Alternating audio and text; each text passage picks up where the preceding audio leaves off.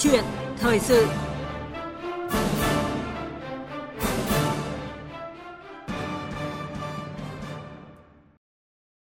Thưa quý vị, thưa các bạn, những ngày này cụm từ khát vọng 2045 được nói tới rất nhiều. Không chỉ là quyết tâm nơi lãnh đạo chính phủ, trên hết đó là một chủ trương nhận được sự đồng thuận quyết tâm cao của toàn xã hội.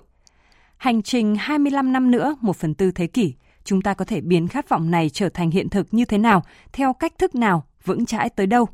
Mỗi người sẽ có cách tiếp cận hình dung riêng, nhưng tự chung chúng ta đều hiểu đất nước đang rất cần những hiền tài, cần nguyên khí quốc gia phát lộ và quan trọng là có thể hội tụ vào thời điểm đất nước đang có những bước đà hành thông nhất.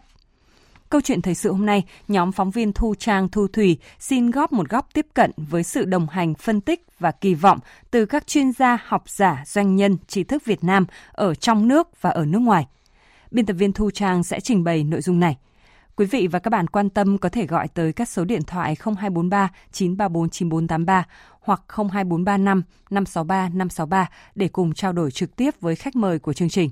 Chúng tôi xin nhắc lại số điện thoại đó là 0243 934 9483 hoặc 02435 563 563. Vâng, xin kính chào quý vị và các bạn. Tôi xin được bắt đầu nội dung này với Phó Giáo sư Tiến sĩ Vũ Minh Khương, giảng viên cao cấp trường chính sách công Lý Quang Diệu, Đại học Quốc gia Singapore, là một trong những chuyên gia uy tín quốc tế và luôn tâm huyết với những chính sách thu hút hiện tài. Nên khi chúng tôi kết nối trao đổi nội dung này thì ông đón nhận rất là nhiệt tình. Trước hết thì trân trọng cảm ơn Phó Giáo sư Tiến sĩ Vũ Minh Khương. Vâng, kính chào thính giả VOV. Thưa ông, thế hệ chúng ta thật là may mắn khi được sống và chứng kiến những mốc son, những thành quả đầy ấn tượng, rất Việt Nam. Xin hỏi là ông suy nghĩ như thế nào về nhận xét này của nhiều nhà quan sát quốc tế khi mà họ nhìn nhận về sự phát triển của Việt Nam ta thời gian qua? Vâng, sự may mắn của thế hệ chúng ta không chỉ ở những thành quả mà chúng ta đạt được 35 năm vừa qua. Quan trọng hơn ấy, là cái sứ mệnh mà chúng ta có được để tạo lên bước đi thần kỳ cho đất nước trong thời gian tới cái sự may mắn này trước hết là thể hiện là cái vị thế hiện nay của Việt Nam và tôi rất thích câu nhận xét của một nhà báo rất nổi tiếng quốc tế khi nói về 10 nước Đông Nam Á thì ông nói chỉ có Việt Nam và Singapore là hai nước có cái tầm chiến lược rất cao và có khả năng đi được xa trong thời gian tới. Người ta đánh giá về Việt Nam không chỉ là phát triển kinh tế mà cái tầm chiến lược để đi xa. Cả hàng trăm năm nay rồi, Việt Nam ở một cái vị thế đói nghèo, chiến tranh, khó khăn và cần đổi mới thì hiện giờ chúng ta đang vững bước tiến tới phồn vinh mà chỉ có 25 năm phía trước. Thì đây phải nói là cái sự may mắn đặc biệt cho thế hệ. Uh, viết lên một cái trang sử vẻ vang mới cho dân tộc. Cụ thể hơn thì ông nhìn nhận những thành quả đó đậm nét và sắc rõ ở nhất ở khía cạnh nào? Vâng, Việt Nam có một nền kinh tế rất tự chủ và vững vàng, kinh tế vĩ mô vững chắc, hệ thống kinh tế tư nhân sống động, các doanh nghiệp nhà nước cũng bắt đầu bước vào cải cách và ý thức rất là cao trong cái trách nhiệm phát triển xã hội và người dân thì phải nói là học hỏi rất nhanh để tạo ra của cải à, một cách chân chính. Các cái bước đi của Việt Nam hiện giờ có nền tảng. Nhưng mà tôi muốn nói cái mốc son quan trọng nhất ấy, tức là cái tâm thế của người Việt Nam. Đó mới là dấu ấn chứ còn thành quả kinh tế thì nhiều nước có thể đạt đến mức độ nhất định sau đó dừng lại. Quan trọng nhất là cái đà tiến lên và cái tiềm năng đạt được. Làm thế nào để đó không đơn thuần là bước đà? Đột nhiên xuất hiện ở giai đoạn này mà thành quả đó thì sẽ được ờ, nhân lên và trỗi dậy mạnh mẽ thời gian tới ạ? Đấy là câu hỏi rất hay đấy. Ba cái nội dung rất lớn để ờ, đi được xa. Thứ nhất là phải có nền móng, chứ không phải chỉ có hai quả ngắn hạn. Tức là ngoài có những kết quả tăng trưởng nhất định, cái nền móng để xây dựng một xã hội hiện đại, một quốc gia hiện đại, một quốc gia phát triển cho tương lai là vững chắc hơn. Cái thứ hai là chúng ta phải có chiến lược ứng đáp với tất cả các thách thức giống như Covid-19 làm cho nước Việt Nam mình mạnh lên thứ ba là cái tính cộng hưởng của cái hệ sinh thái dân tộc trên dưới một lòng một người như một sẽ làm cho Việt Nam có thể làm nên được những kỳ tích phát triển. Vâng thưa ông, ông nói Việt Nam có sức mạnh tiềm ẩn, sức mạnh cộng hưởng và Việt Nam cũng đang có một bước đà để tiến tới phồn vinh. Ông có cho rằng là bước đà này, sức mạnh cộng hưởng đó thì sẽ thành à, sức bật nếu như từ thể chế tới tổ chức biết thôi thúc, thực sự là có thể tìm kiếm và hội tụ người tài, à, có thể phát huy được nguồn lực và sớm đưa đất nước tới phồn vinh ạ? Vâng, trong phát triển thì người ta luôn luôn nhìn vào bốn trụ cột đồng hành với nhau. Thị trường, thể chế, nguồn nhân lực và văn hóa. Về thị trường phải nói là Việt Nam chuyển sang kinh tế thị trường khá nhanh, trên quy mô toàn cầu, phát triển khá sung động. Về nguồn nhân lực, chúng ta có bước tiến rất nhanh, sẽ rất nhiều người giỏi xuất hiện. Nhưng cái thể chế và văn hóa còn những cái chắc trở. làm cho chúng ta chưa phát huy được tối đa sức mạnh của dân tộc mình thể chế mà nói chúng ta còn chưa rõ ràng, minh bạch, có nhiều vấn đề méo mó vẫn xảy ra. Thứ hai là cái bàn tay vô hình, chưa tạo cho người, cán bộ toàn tâm toàn ý, giống như người nông dân trên ruộng đồng hay là doanh nhân ở trên thị trường. Bàn tay vô hình thì vẫn làm cho người ta sợ trách nhiệm, thiếu cái tận tâm, thiếu sự đồng cảm, thấu cảm với người dân. Về văn hóa, chúng ta vẫn có những hạn chế nhất định trong vấn đề hợp tác gắn bó với nhau và suy nghĩ dài hạn. 35 năm đổi mới vừa qua chúng ta chú trọng về phát triển thị trường và nguồn nhân lực đó là khá tốt nhưng mà rõ ràng nó muốn được mạnh hơn thì vấn đề thể chế văn hóa phải được coi trọng một cách đặc biệt Vâng, ý ông muốn khẳng định rằng là khi thể chế tốt hơn, nền văn hóa tốt hơn thì người tài sẽ không phải không cần phải truy tìm nữa mà sẽ mặc nhiên hội tụ ở đất nước ta. Không, tôi nghĩ là vẫn cần quy trình dài. Ý thức thu hút nhân tài vẫn là quan trọng. Cho nên người đứng đầu phải rất là có tâm và có tầm. Không cần thiết phải là người tài nhất về mặt chuyên môn, nhiều người rất có tâm với đất nước và rất có tầm về thời đại để để thu hút được mọi người. Tụ tài là cái khâu cuối cùng. Tôi nghĩ là có sáu cái bước thu hút nhân tài. Một là thức tài, tức là phải thể hiện cần đến người tài. Như thứ hai là ái tài, làm cho người tài cảm thấy mình được trân trọng, có giá trị khi trở về. Thứ ba là dưỡng tài, phải giúp đỡ, hỗ trợ để cho người tài có thể sẵn sàng. Thứ tư là dụng tài, đã đưa người tài vào những công việc khó khăn, thách thức mà địa phương doanh nghiệp đất nước đang cần. Và tiếp theo là dung tài tức là khi người tài đã thành công rồi thì thường là có những cái này cái khác thì làm sao lưu giữ được họ? Càng làm càng thấy là đây là cái nơi lý tưởng nhất chứ không phải để thực thi một lần. Và khi cả năm cái tài đấy rồi cái sự tụ tài mọi người nghe tiếng à, trở về lãnh đạo phải ý thức được sáu bước này thì tài mới lũ lượt kéo về. Đấy là nguyên khí của quốc gia mà. Nếu ai làm được vấn đề này thì chắc chắn lịch sử sẽ ghi nhận mãi mãi. Vâng, vậy ông nghĩ sao về ý tưởng là muốn tụ tài được thì Việt Nam cần phải xây dựng một ờ, đặc khu tri thức để vừa có thể là thức tài, vừa ái tài, dưỡng tài, dụng tài, có thể dung tài được. Vâng, đặc khu tri thức là một khái niệm rất hay, một vấn đề rất hay, thu hút cái tài năng để giải quyết những bài toán khắc nghiệt của cuộc sống và thực hiện cái khát vọng ngàn năm của dân tộc.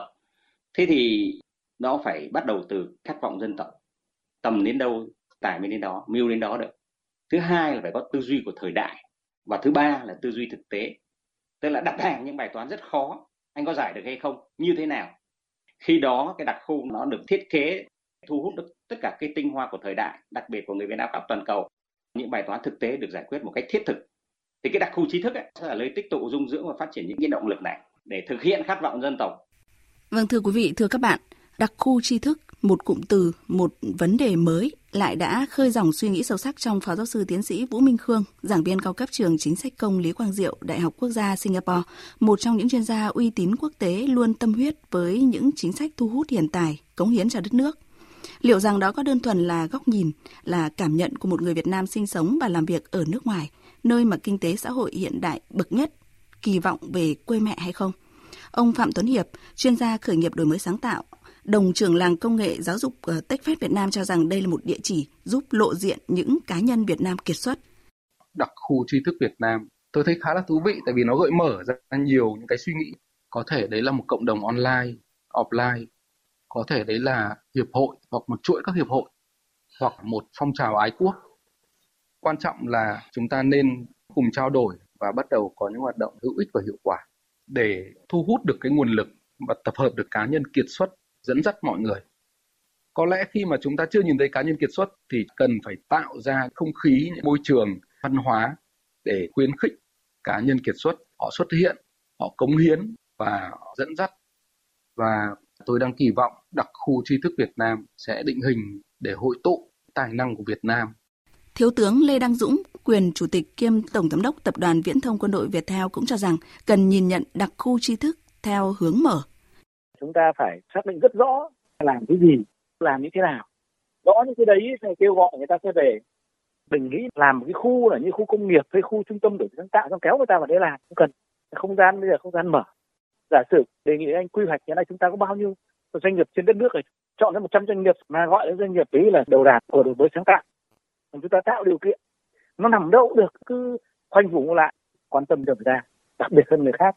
Là pháp lý về thuế về bản quyền về quan hệ quốc tế giả sử như thế không phải là làm cái nhà lên nó bắt người ta phải vào để làm việc thì mới được giảm cái nọ giảm cái kia. Cái tư tưởng muốn quy tụ được người tài đặc biệt là người tài nước ngoài đừng có hạn chế vào không gian thời gian địa lý ở đâu cả. Không phủ nhận đây là một sáng kiến cầu hiền cầu tài trong bối cảnh mới, Phó giáo sư tiến sĩ Phan Trí Anh, giảng viên Đại học Kinh tế Đại học Quốc gia Hà Nội băn khoăn nhất khả năng tiếp nhận và thực thi sáng kiến này. Xưa nay mình cũng nhiều lần đưa ra các cái chính sách chủ trương tập hợp chất xám của người Việt Nam ở các nơi về xây dựng đất nước rồi, nhưng mà tại sao nó chưa thành công? Chính sách thực sự là ta đã cầu hiền chưa? Thực sự là mình đã muốn ờ, trí thức vào đóng góp chưa? hay một lúc nào đấy trong một cái hoàn cảnh nào đấy khủng hoảng rồi mới ở trí thức người tài, người giỏi, trí thức Việt Nam nhiều lắm không chỉ là xuất hiện trong tổ tư vấn của thủ tướng đâu người ta có những ý kiến tư duy rất là sắc sảo bản chất của trí thức nó là dấn thân chính sách phải thực sự cần họ tôn trọng họ. Để người ta tham gia vào, quan trọng nhất là người lãnh đạo phải cầu thị. Bây giờ trước khi nói đến cái chuyện tập khu trí thức là một cái cực lớn thì rất hay, thì bây giờ mình tạo ra một cái không gian cho các cái nhà trí thức bắt đầu từ các cái cấp thấp nhất. Cái lớn lên nó chỉ hình thành được khi các cái hoạt động cấp cơ sở, nó diễn ra một cách đều đặn. Cái việc đấy nó chín muồi thì rồi cuối cùng nó mới kết tụ lại để cho cái tập khu trí thức nó thành công. Ông Hoàng Nam Tiến, Chủ tịch Hội đồng Quản trị Công ty Cổ phần Viễn thông FPT, FPT Telecom, nguyên là Chủ tịch Hội đồng Quản trị Công ty Trách nhiệm hữu hạn phần mềm FPT, FPT Software, thì khẳng định chắc chắn sẽ có nhiều ý kiến khác nhau xoay quanh một chủ đề mới, nhưng hãy nhìn xa trông rộng. Đây là điều nên làm và thời thế đang hỗ trợ Việt Nam thực hiện mô hình này. Tôi có điều kiện tiếp xúc với những trí thức hàng đầu Việt Nam đang làm việc tại các nước khác, thấy một điều như thế này. Cái thời điểm Covid này người ta thấy giá trị của một quốc gia như chúng ta, một nơi yên bình nhất thế giới, hạnh phúc, chúng ta có thể tự hào như vậy. Và tôi nghĩ rằng là thời điểm này nên, rất nên tung ra và nhanh chóng triển khai ý tưởng này. Một ý tưởng độc đáo, chưa có tiền lệ ở Việt Nam. Nói đặc khu thì người ta hay nghĩ đến một cái vùng cụ thể, có những chính sách ưu đãi. Việt Nam đã ờ, thí điểm khu công nghệ cao hòa lạc, tuy nhiên chưa thành công lắm là tôi tin rằng là qua thời kỳ covid người ta mới nhận ra, đấy là không nhất thiết cứ phải ở trung tâm. Ví dụ như Silicon Valley, suốt hơn một năm nay người ta làm việc work from home từ nhà, tại đặc khu của chúng ta. Chúng ta tạo ra một cái không gian mạng, môi trường mở với tất cả những hệ thống hiện đại nhất hiện nay. Cái này cũng trong tầm tay của chúng ta. Còn những người tài, chúng ta đều biết với nhau, những người có tài chưa chắc đã có được những công trình đóng góp, có lợi ngay lập tức tôi có những người bạn là những giáo sư hàng đầu thế giới làm những lĩnh vực liên quan đến nghiên cứu cơ bản, toán cơ bản, vật lý cơ bản. Hỏi rằng là những người đấy có công lao gì chưa? Đóng góp trực tiếp cho tiền bạc cái đất nước thì chưa. Nhưng họ là những người rất rất cần thiết để cho những nhà khoa học khác, những nhà công nghệ khác, người ta có lòng tin anh Lê Anh Tiến, gương mặt trẻ tiêu biểu Việt Nam 2020 lĩnh vực kinh doanh đổi mới sáng tạo, là thành viên của mạng lưới tri thức trẻ toàn cầu, cũng đã và đang mong đợi đặc khu này trở thành hiện thực. Chưa có một cái địa chỉ đủ sức để hậu tụ các tri thức Việt Nam về đóng góp cho sự phát triển của đất nước. Bản thân em là thành viên của diễn đàn tri thức trẻ Việt Nam toàn cầu, tụ họp hơn 1.000 các nhà khoa học người Việt trên toàn thế giới. Tại diễn đàn lần gần đây nhất, ấy, các đại biểu là tập trung thảo luận bốn cái chủ đề đẩy mạnh phát triển kinh tế xã hội, nâng cao đời sống của nhân dân, nâng cao vai trò của thanh niên và trí thức trẻ. Thứ nhất, chúng ta không thể ờ, giám sát được sáng kiến đưa lên thì có được thực thi không. Cái thứ hai là về mặt thời gian, không gian, có thể hợp tác được để chúng ta chuyển giao về mặt công nghệ. Là một người trẻ, em khá là mong muốn là có đặc khu tri thức để có thể thảo luận về tầm nhìn, về sứ mệnh và khả năng đóng góp là nơi để trí thức trẻ họ trở về. Vâng, xin được quay lại cuộc trao đổi với Phó giáo sư tiến sĩ Vũ Minh Khương, giảng viên cao cấp trường chính sách công Lý Quang Diệu, Đại học Quốc gia Singapore. Thưa ông, vấn đề là cách đây chưa lâu thì chúng ta bàn tới đặc khu kinh tế với những chế tài riêng biệt, những ưu điểm riêng biệt. Bây giờ thì chúng ta lại đặt vấn đề cần xây dựng một à, đặc khu tri thức. Ông suy nghĩ như thế nào về điều này? Vâng, tôi nghĩ đây là một ý tưởng rất là đặc sắc mà có tính thời đại. Không chỉ tạo nên một động lực rất quý cho Việt Nam phát triển, mà đồng thời thế giới có thể đến học hỏi đặc khu kinh tế cũng như đặc khu trí thức là mục tiêu là làm gì? Cái định đề giá trị là gì? Theo nghĩa thông thường là à, tạo ra tăng trưởng kinh tế này xuất khẩu này việc làm này thử nghiệm cơ chế chính sách đào tạo nguồn nhân lực nâng cao vị thế đất nước và thu hút sự chú ý của các nhà đầu tư toàn cầu. Đặc khu kinh tế là tạo ra một cái lãnh địa riêng biệt để thực hiện cái cơ chế đặc biệt. Thì nó rất bị ràng buộc bởi vị trí địa lý. Thế còn đặc khu trí thức là gì? Nó không phải là một à, lãnh địa riêng biệt nữa nó là không gian toàn cầu và người tham gia ở đây là những người có lòng với đất nước. Từ ý tưởng đến ứng dụng, tất cả đều được xử lý bằng chuỗi giá trị về tri thức. Ví dụ, một chính quyền địa phương ở một tỉnh đặt hàng làm sao đưa nông nghiệp thông minh vào tỉnh tôi, ai giải quyết được vấn đề này? Những người trí thức toàn cầu trên nền tảng này sẽ cùng bàn bạc, đưa vào đặc khu. Không phải trí thức nào cũng có thể vào được. Anh phải thể hiện là anh có toàn tâm toàn ý. Công dân của cái đặc khu này là ý thức rất cao về dân tộc thì có kể cả người trong nước có thể là cả người nước ngoài cơ chế cũng nên đặc biệt từ khâu tài chính đến các cơ chế thử nghiệm ví dụ chương trình giáo dục ở cái đặc khu này tuyển chọn đây là những học sinh giỏi và giáo sư có thể ở khắp nơi học hoàn toàn toàn cầu bằng những chương trình rất là đặc biệt và giải quyết những bài toán thực tế. Vâng thưa ông, nếu cùng mục đích là có được những lợi ích kinh tế, kinh tế xã hội phát triển hơn thì à, đặt vấn đề đặc khu trí thức thay vì đặc khu kinh tế ở thời điểm này thì à, cần xác định là phù hợp hơn với thời đại hay là bởi vì chúng ta đã có những mục tiêu đặt ra trong đặc khu kinh tế nhưng mà không đạt được rồi, cho nên bây giờ cần phải thay đổi. Tôi nghĩ là nó phù hợp với thời đại. Tri thức tạo ra giá trị của cải lớn nhất. Doanh nghiệp về mặt công nghệ giá trị bây giờ lớn hơn. Những doanh nghiệp ờ, sản xuất những sản phẩm thông thường rất là nhiều. Ờ, những doanh nghiệp đã sản xuất hàng trăm năm sản xuất ra hàng triệu ô tô nhưng không bằng ý tưởng mới như Facebook này khác. Kinh tế tri thức chiếm tỷ trọng ngày càng cao, tạo ra những giá trị rất lớn cho quốc gia cũng như như toàn cầu. Cho nên đây là một mô hình mang tính chất thời đại, rất đặc sắc, thu hút được toàn cầu để đóng góp, giải quyết cái bài toán cụ thể của một quốc gia. Thay vì phải có một cái lãnh địa riêng rồi mọi người phải đến đấy làm rồi đủ các thứ. Vâng, nghĩa là lâu nay khi mà nhắc tới cụm từ đặc khu thì đa phần sẽ hình dung là một sự ờ, tách biệt bao gồm cả giá trị địa lý, tức là đất ấy. Tới nay thì có lẽ là đặc khu trí thức cần phải ờ, nhìn nhận khác biệt, nhất là trong giai đoạn 4.0 hay là trí tuệ nhân tạo.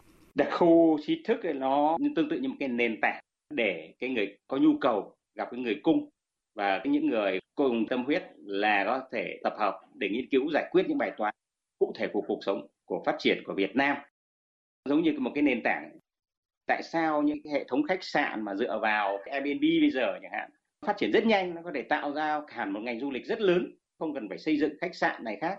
Đặc khu chính thức này nó cũng dạng như thế, tức là gắn kết người cần với lại người có khả năng cung và tạo ra những cái nền tảng để hỗ trợ biến thành hiện thực. Khi một bài toán được đặt ra ở một địa phương nào hay một ngành nào hay một doanh nghiệp nào thì là có người sẽ giải quyết. Giống như là người cần đi taxi là có một cái người nào đó lái xe đến để để chở ngay. Bài toán này là bài toán trí thức. Chuỗi giá trị của trí thức nó đi từ ý tưởng đến ứng dụng. Có thể nó chỉ mất một ngày, có thể mất một tuần, có thể 6 tháng, một năm. Thế nhưng mà cái bộ máy vận hành cái đặc khu trí thức này là thúc đẩy người cầu và người cung gặp nhau và có những cái cơ chế phát triển rất là sống động để giải quyết bài toán cuộc sống, trở thành những cái sản phẩm rất là hay, có thể áp dụng cho cả thế giới. Vâng, nếu như đặt vấn đề vừa tri thức vừa công nghệ nguồn lực thì ờ, đặc khu tri thức mà chúng ta đang nói tới thì cần phải nhìn nhận nó khác biệt cụ thể như thế nào so với ờ, thung lũng Silicon ở Mỹ chẳng hạn nữa thưa ông? Vâng, Silicon Valley mang tính chất công nghệ sáng tạo ra những sản phẩm ứng dụng vào cuộc sống sau. Thế còn đặc khu trí thức đi vào giải những bài toán rất thiết thực trong phát triển của Việt Nam. Ví dụ làm sao giảm ô nhiễm làm sao tăng năng suất nông nghiệp bằng nông nghiệp thông minh hay là giảm tham nhũng tức là những cái bài toán nó rất thiết thực và dùng tri thức dùng công nghệ 4.0 để giải quyết mang tính chất ứng dụng nhiều hơn Đặc khu tri thức ông cho là mới mẻ, là có tính phát hiện và nếu như Việt Nam đi nhanh được thì sẽ thắng. Điều đó thì không đồng nghĩa với việc là chúng ta sẵn có đủ những điều kiện à, thuận lợi để có thể tự tin xây dựng đặc khu này. Vâng, khi mà nói đến một cái nỗ lực có đi được một cách mạnh mẽ hay không không nói đến đầu cung mà hãy nói đến đầu cầu. Đầu cầu mà chưa thật mạnh mẽ, chưa thật sâu sắc, chưa thật tinh túy, thì cái đầu cung cũng không thể sẵn sàng được. Thì quay trở lại cái cải cách thể chế để làm sao các địa phương tha thiết thu hút kiến thức cũng như là thu hút đầu tư nước ngoài.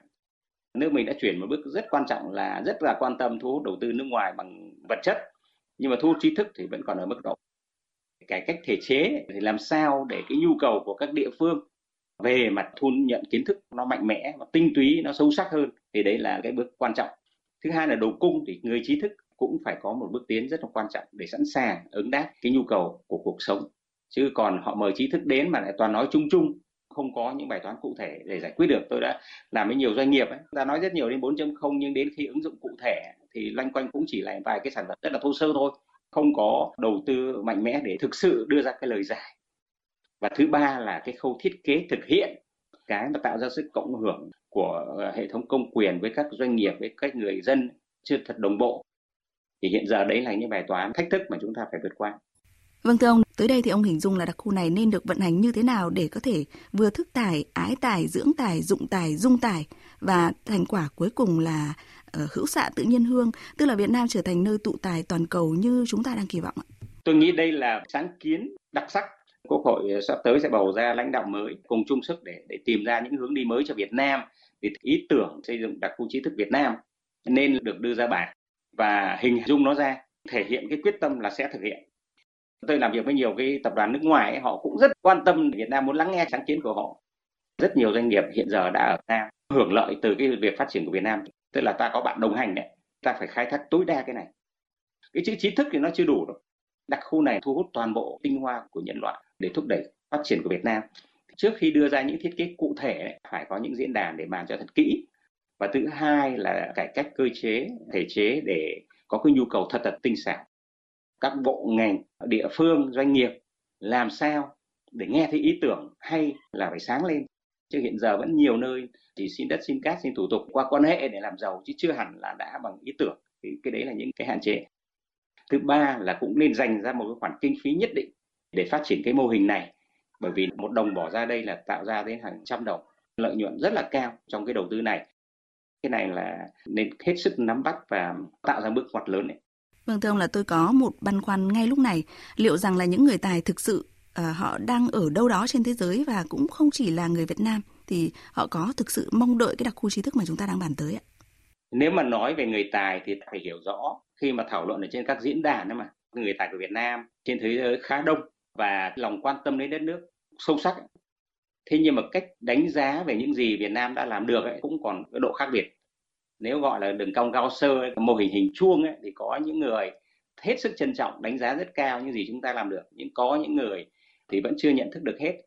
Thì trong vòng 5 năm 6 năm vừa rồi ấy, mọi người nhìn nhận tích cực về Việt Nam thì nhìn nhận tích cực hơn những người tiêu cực thì bây giờ bớt tiêu cực hơn và những người ở mức độ trung bình thì cũng trở thành hơn tích cực. Phải nhìn cái độ chuyển động đó chứ không thể nói là tất cả đều toàn tâm toàn ý ủng hộ mọi sáng kiến. Cho nên là mình phải tạo ra những bước đi gây ấn tượng, phải làm cho cộng đồng trí thức ngạc nhiên về cái tâm, cái tầm và cái tài của bộ máy quản lý đất nước đây theo tôi là một những ý tưởng đẩy nhanh cái sự nhận thức của trí thức Việt Nam về đất nước, đặc biệt là hệ thống chính trị hiện nay một cách nó tích cực hơn nữa. Họ sẽ sẵn sàng à, đóng góp bằng những bài toán cụ thể, giống như bác hồ ngày xưa được được trí thức như trần đại nghĩa về.